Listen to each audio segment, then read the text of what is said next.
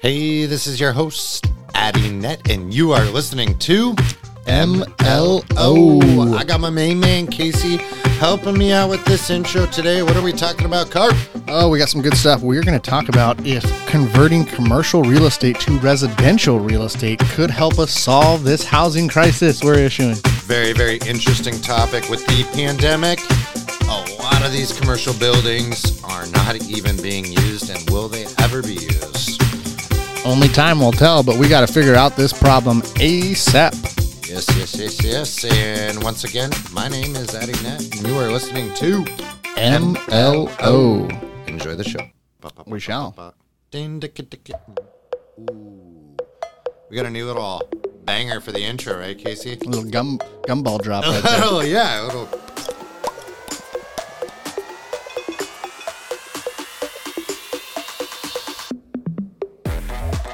Mm. It's Friday. It is Friday. Feeling good today. I'm feeling really good today, too. We're going to put together a nice little pocket episode.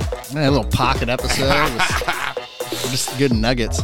The Friday probably going to test out the cameras. Welcome, yeah, cool. welcome, welcome, Friday, everybody. This is the podcast M L O. Oh. So what are we cranking on today, Casey? Well, we're going to dive in and unpack and all those words that we like to continue to use, but we're going to talk about today to see how this pandemic is affecting all the commercial real estate, and is there a possibility that this could help us solve the housing crisis issue?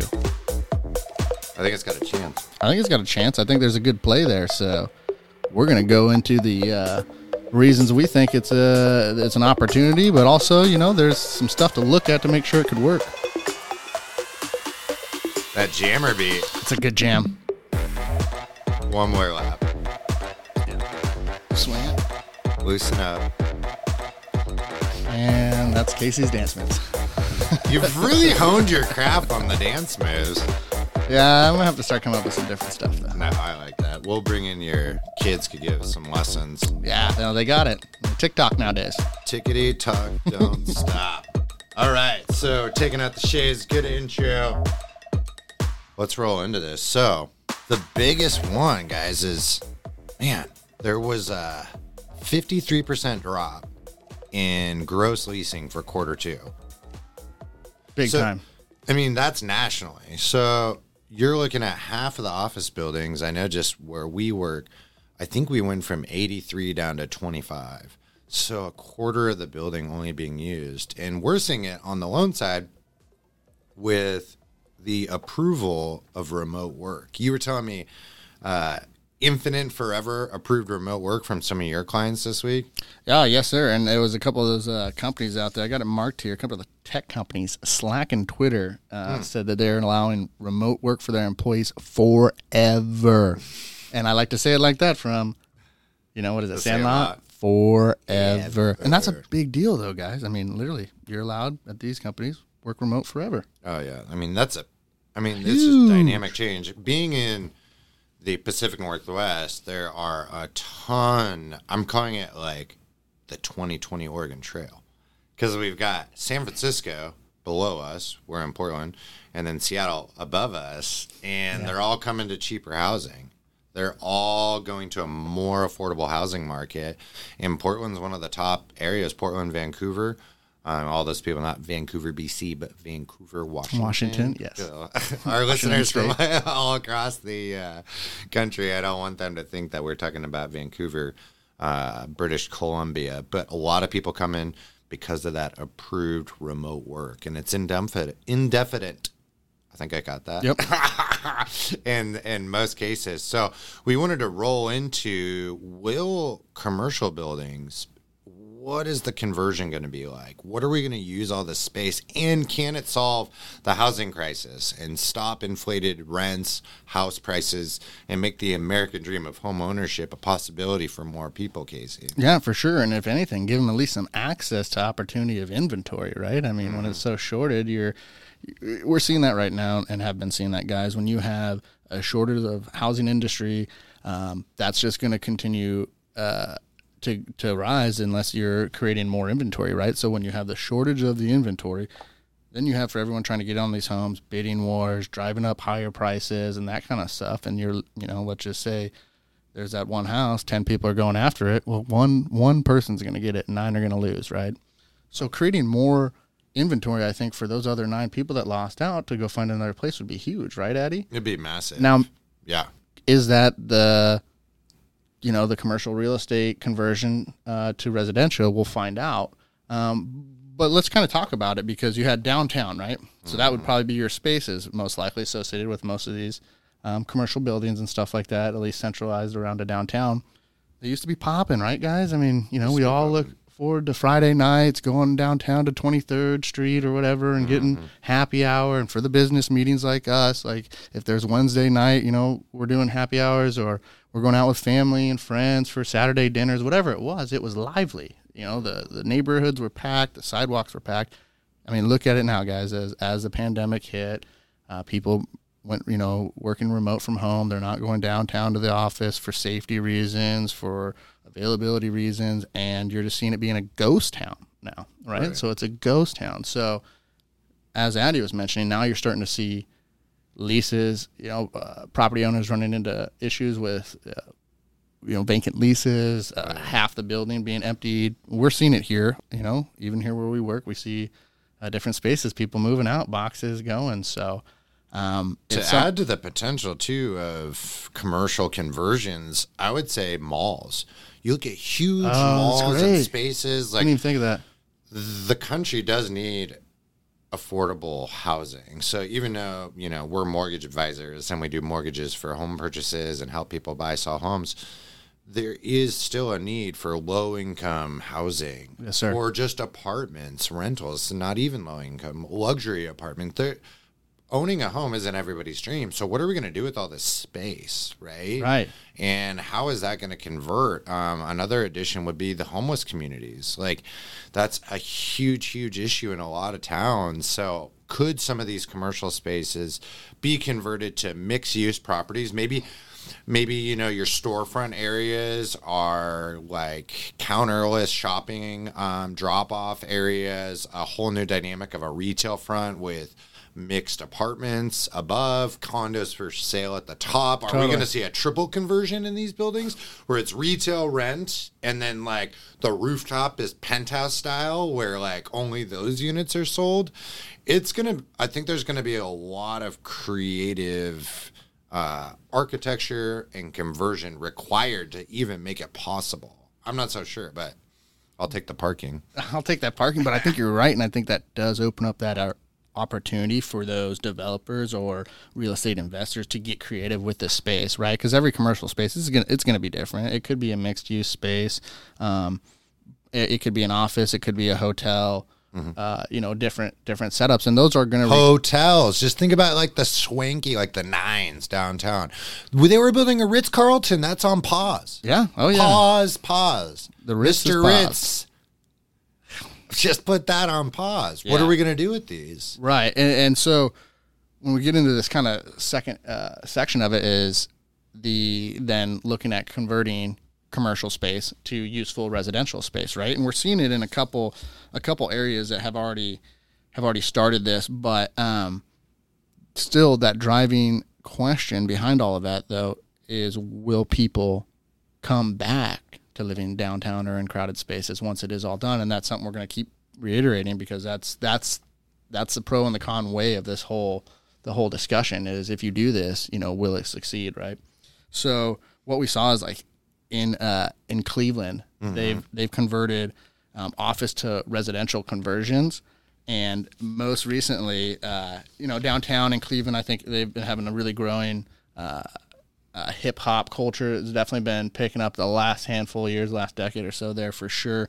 Um, but what's what's Cleveland? They converted old factories, office buildings, department stores into high-end apartments and waterfront view luxury condos, and you're seeing young professionals, hip-hop artists, and sophisticated baby boomers have moved into this. Um, and so that's a nice little vision of what could happen right. when you're converting those spaces. Yeah, you know, and just to think about some of the most amazing viewpoints from a city standpoint, like some of the hotels have the best city views, whether it's for concerts for sure. or the riverscape or mountain views. So are those going to be converted?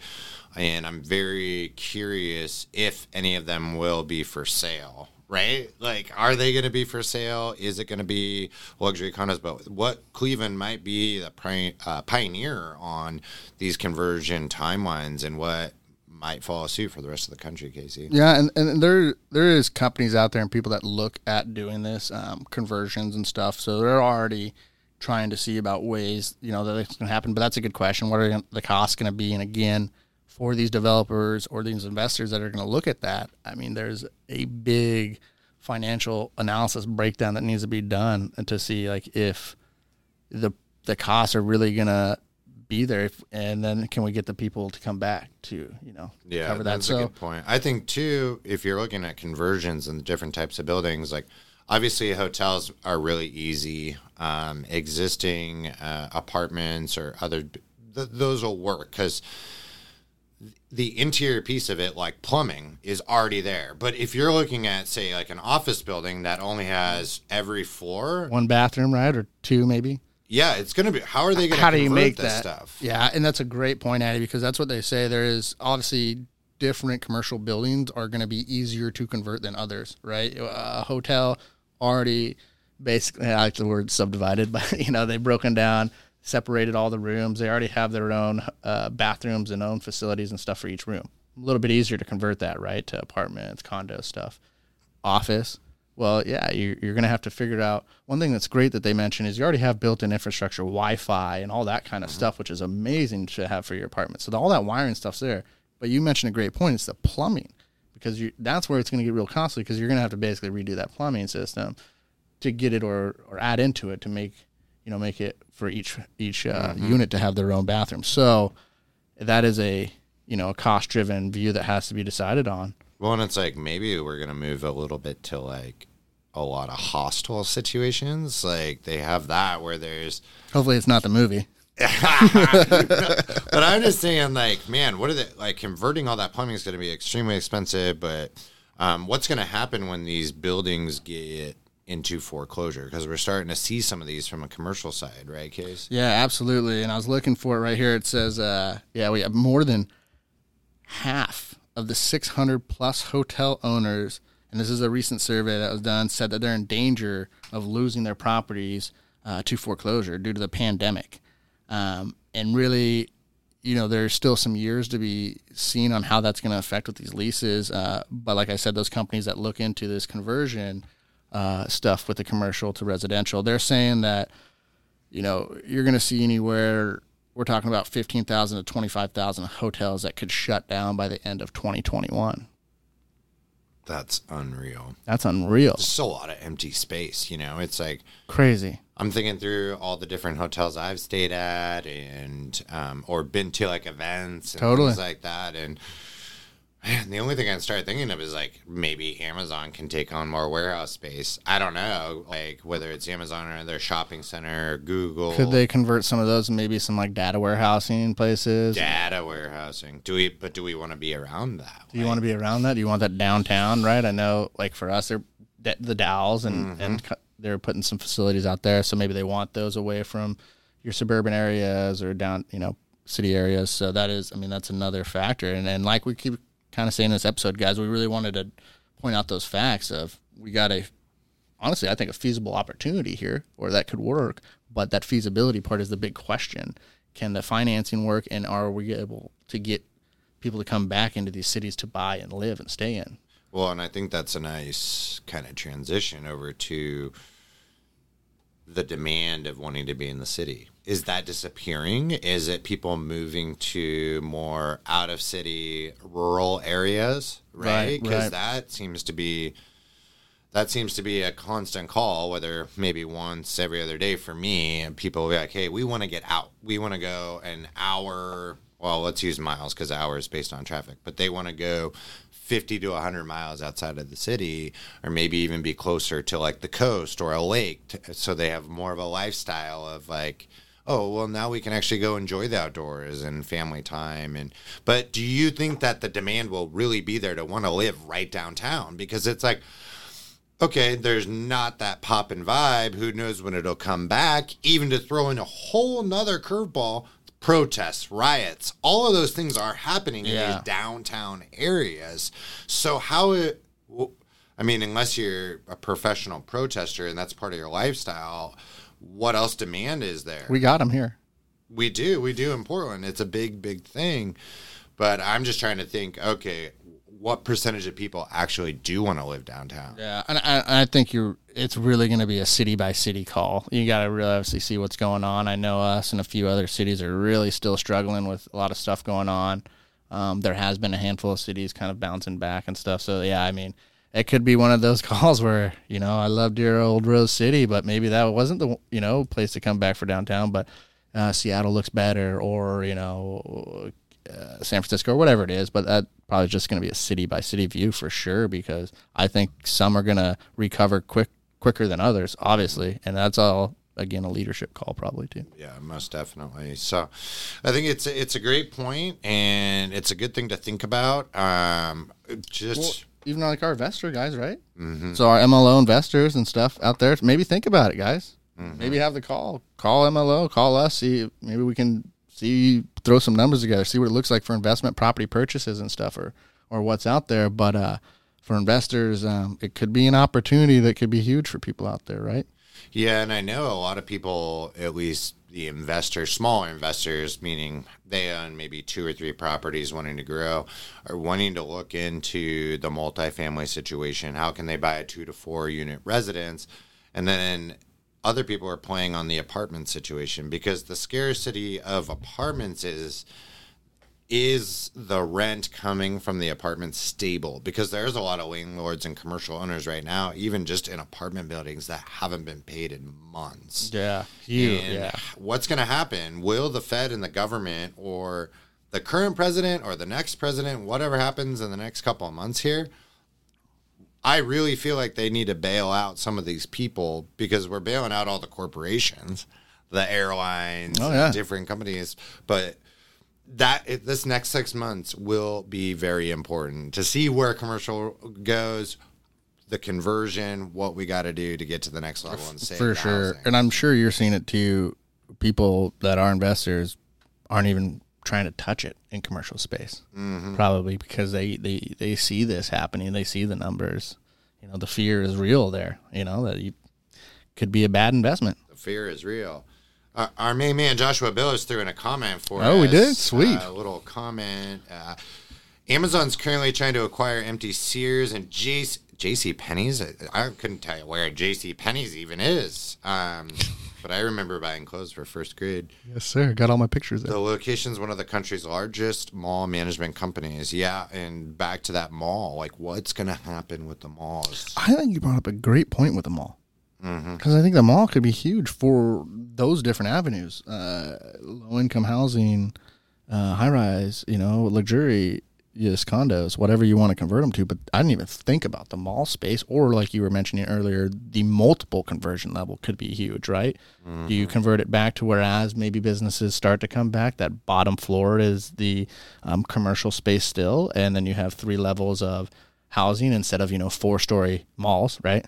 Mm-hmm. Yeah, it'll be – and I think too, and I'm not trying to be – super heartful, if that's even a word, but the homeless situation, there's got to be a way there's yeah. got to be a way nationally to assist not only with homeless, but then cr- more creative um income-based housing opportunities.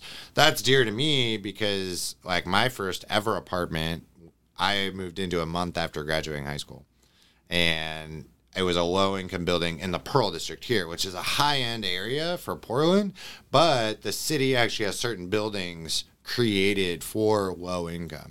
So I was able to get my first ever apartment. You know, I had my ironing board was my coffee table. Yeah, nice. It had a little nook that barely fit the mattress in there, but, you know, it was very, it was like five ninety-five, I think, was the rent. So it was maybe forty percent of the market rent. So could we allow for some opportunities like that, right? Some some more affordable opportunities that puts people on public transportation lines, which when you're getting your life going or your your career is a lower income bracket, being it's a high probability that you're taking public transportation. And that's where some of these buildings that are going to need to be converted are located. So yes, how can we solve the housing crisis? How can we provide more low-income housing and potentially, hopefully, have some sort of resolution for the homelessness issue? So huge points. And, and I think we should, you know, mm-hmm. if we're thinking if we can, we should, we should help out as much as we can. We should try to fix these problems as a community, as a, you know, as a group of just Americans, people, you know, the country. We should try to fix this problem. It's a real problem. Housing crisis, inventory, spots for low income and homeless, just housing in general. We have issues and we need to fix them. Great points. Sorry, I just took a big swig of my coffee. Got to get that coffee. So bringing it down together, though, if there is anything M L O can do, we'll do the out, outro music. Great jam. We're here for you. We want to thank everybody that's been supporting the podcast. I mean, huge, right, Casey? Huge, too. And I'm seeing the the shout-outs on Facebook, too. Guys, we really appreciate that when you tag us in, you know, comments and, and shout-out for us. So just keep it up, guys. We really appreciate the following, too, for all the podcasts and, and the followings we're getting on our YouTube channel. Oh, yeah. We're, we're slowly bringing together those educational shorts on our YouTube channel. If you could go on there and subscribe, like, so you get notified every time we put out a new video.